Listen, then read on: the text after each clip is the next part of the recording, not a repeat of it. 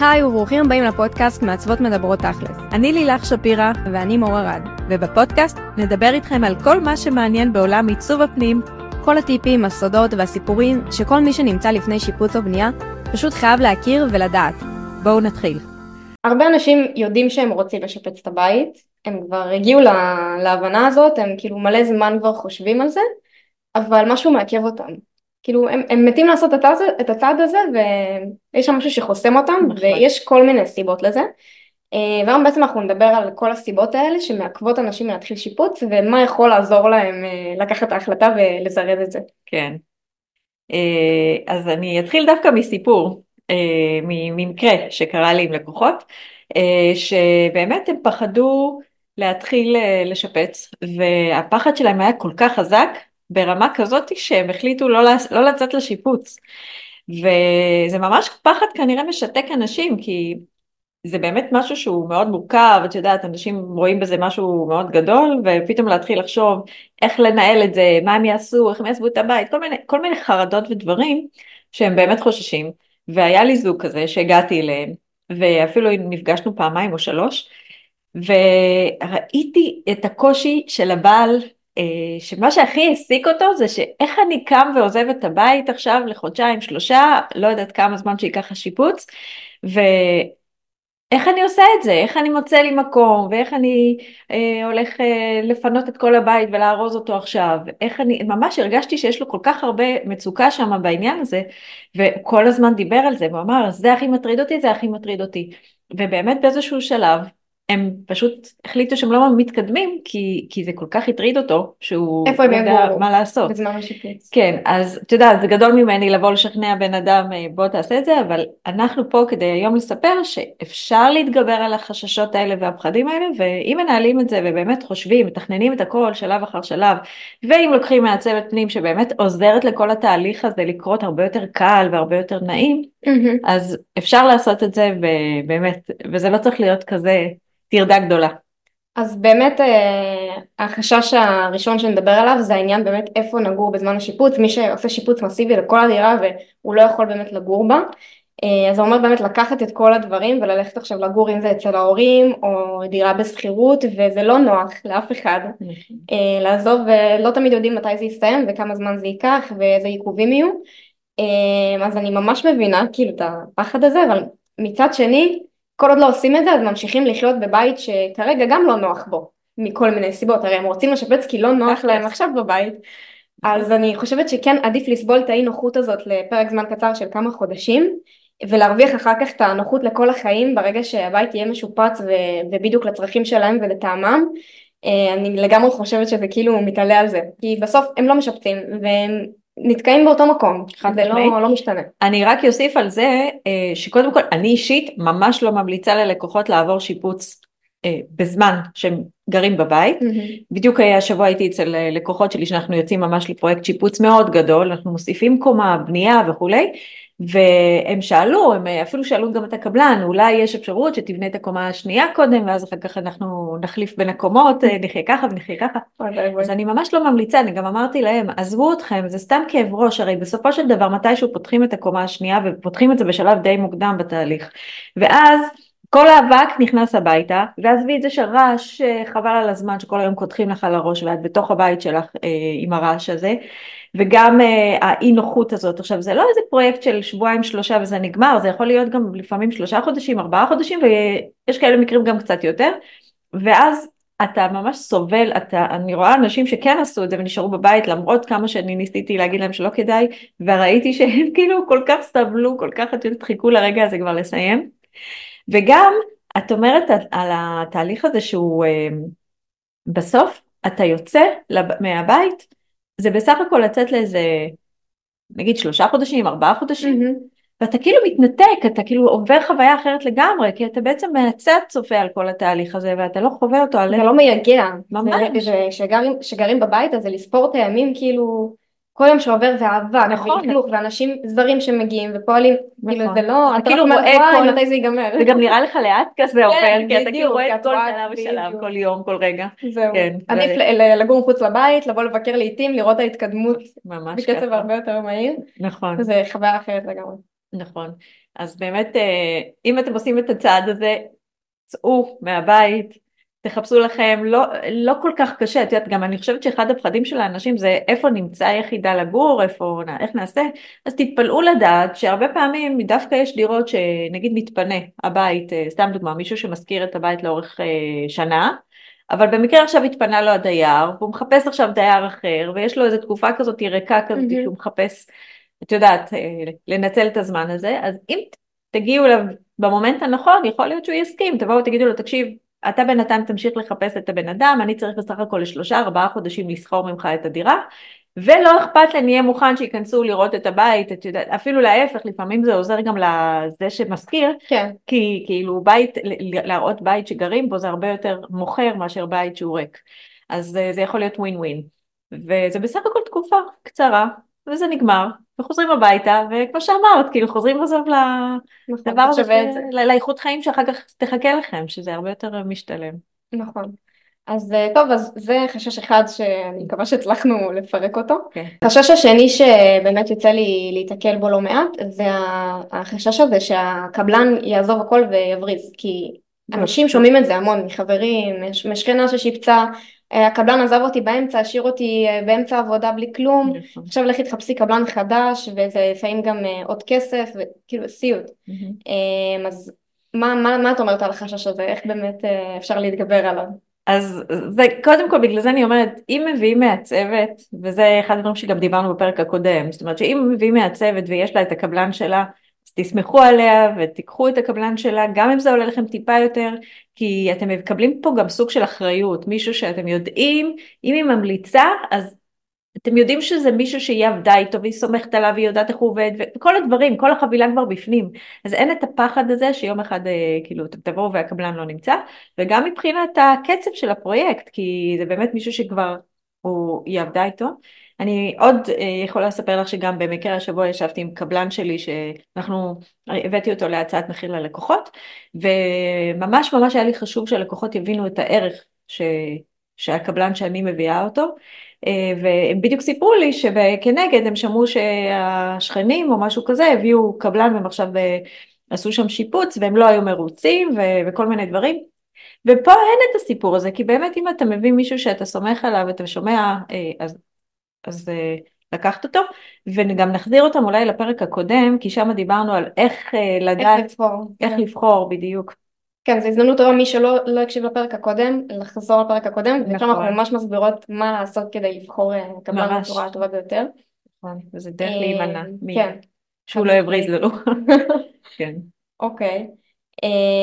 דבר הבא, זה החשש לגבי לצאת בהפסדים. זה מחזיר אותנו עוד פעם לעניין של ניהול תקציב וכמה זה חשוב אה, באמת לתכנן מראש את התקציב ולא להגיע למצב הזה שנשארים בסוף בלי כסף או עם חור בכיס או באיזה מינוס. נכון. אז אה, כן, אז באמת העניין הזה של לנהל, לנהל את התקציב שלנו מראש, לא לבוא טבולה ראסה ככה ולהיכנס לתוך שיפוץ. אה, גם שוב, דיברנו גם על העניין הזה שהרבה פעמים יש הערכות חסר, שאנשים מעריכים מעט מדי את השיפוץ ואז אחר כך מוצאים את עצמם עמוק בתוך ההוצאות וכדי שזה לא יקרה אז אני חושבת שצריך לעשות קצת שיעורי בית באמת לפני שיוצאים לשיפוץ. וכן לחקור את השטח ולברר עלויות ו... ולקחת דברים בחשבון למשל השכירות שאם הם יוצאים לגור מהבית אז זה גם משהו שצריך להכניס אותו נכון. לחישובים אנשים לפעמים מתעלמים כאילו מה, מההוצאות הנלוות נכון. צריך ממש אה, לעבור דבר דבר, לחשוב על כל ההוצאות האפשריות. כן, וזה ממש, זה די פשוט בסך הכל, כי זה באמת רגע שנייה לשבת ולנהל את הכל, רשימת מכולת על הדף, ולפרוט את ה, כל הדברים שאתם יודעים שאתם הולכים לעבור, את הזמנים, את, ה, את החומרים, את העלויות, את כל הדברים, פשוט לנסות לפרק את זה לשורה שורה. Uh, אני כן יכולה להגיד לך שגם קורה לי לפעמים מקרים שמגיעים אליי לקוחות ואז אני מדברת איתם על תקציבים ונגיד הם, הם חשבו, סתם דוגמה, נגיד 150 אלף שקל, ואני מראה להם שזה לא יכול להיות 150, זה צריך להיות לכיוון 250, ואני מראה להם איפה המאה אלף הנוספים נעלמו להם, כי mm. ברגע שאת יודעת, את רושמת, פתאום הם אמרו, אה נכון, לא כתבנו את זה, אה נכון, לא כתבנו את זה, וזה התפספס להם בין השורות, ופתאום אה, אתה מבין, מבין שעוד מאה אלף שקל הסתתרו שם בין כל הדברים שלא חשבו עליהם, כן. כן. אז את יודעת, ואם אתה מנהל את זה כמו שצריך וחושב לעומק ממש, ועוד פעם, אם נעזרים גם בבעל מקצוע כמונו, ש, שכן מכיר ויודע מה צריך לקחת בחשבון, אז אנחנו יודעות להביא את זה לשולחן ולהגיד להם, תקשיבו, יש עוד דברים שאתם צריכים לקחת בחשבון פה. נכון. טוב, מה עוד, מה עוד את שומעת ככה מאנשים שחוששים לשפץ?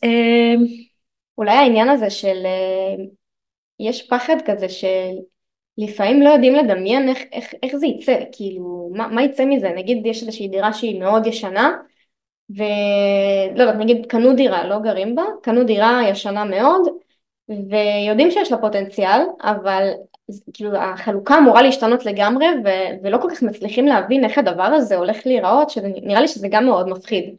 אה, לפעמים גם לא מבינים לקרוא את התוכניות, ופה באמת יש את העניין הזה של ההדמיות, שאנחנו שתינו עובדות עם, עם ההדמיות, אני חושבת שאם באמת אתם אה, נורא לחוצים מהדבר הזה של התוכניות זה נראה לכם סינית, ואתם באמת לא מבינים איך הולך לצאת מהדבר הזה בית יפה, שראוי לגור בו, אז uh, תבקשו מהמעצבת שלכם הדמיות, או מבעל מקצוע חיצוני, יש אנשים גם שנותנים רק שירותי הדמיות, mm-hmm. uh, זה באמת דבר שיכול להרגיע, ממש, כאילו להרגיע את הלקוחות, לראות פתאום שרואים את זה, זה כאילו וואו, כן. זה הקלה, כן. כאילו פתאום וואו, יש לזה, יש לזה חיים, יש לזה כן. פוטנציאל, uh, נראה לי שזה ככה נכון. עוד איזה טיפ. וזה גם באמת מזכיר לי שזה עוד איזשהו משהו שהוא מעכב, שהוא דבר מאוד גדול, שבאמת אה, בואי נדבר רגע על הפיל שבחדר, אה, זה הנושא הזה של תוכניות עבודה.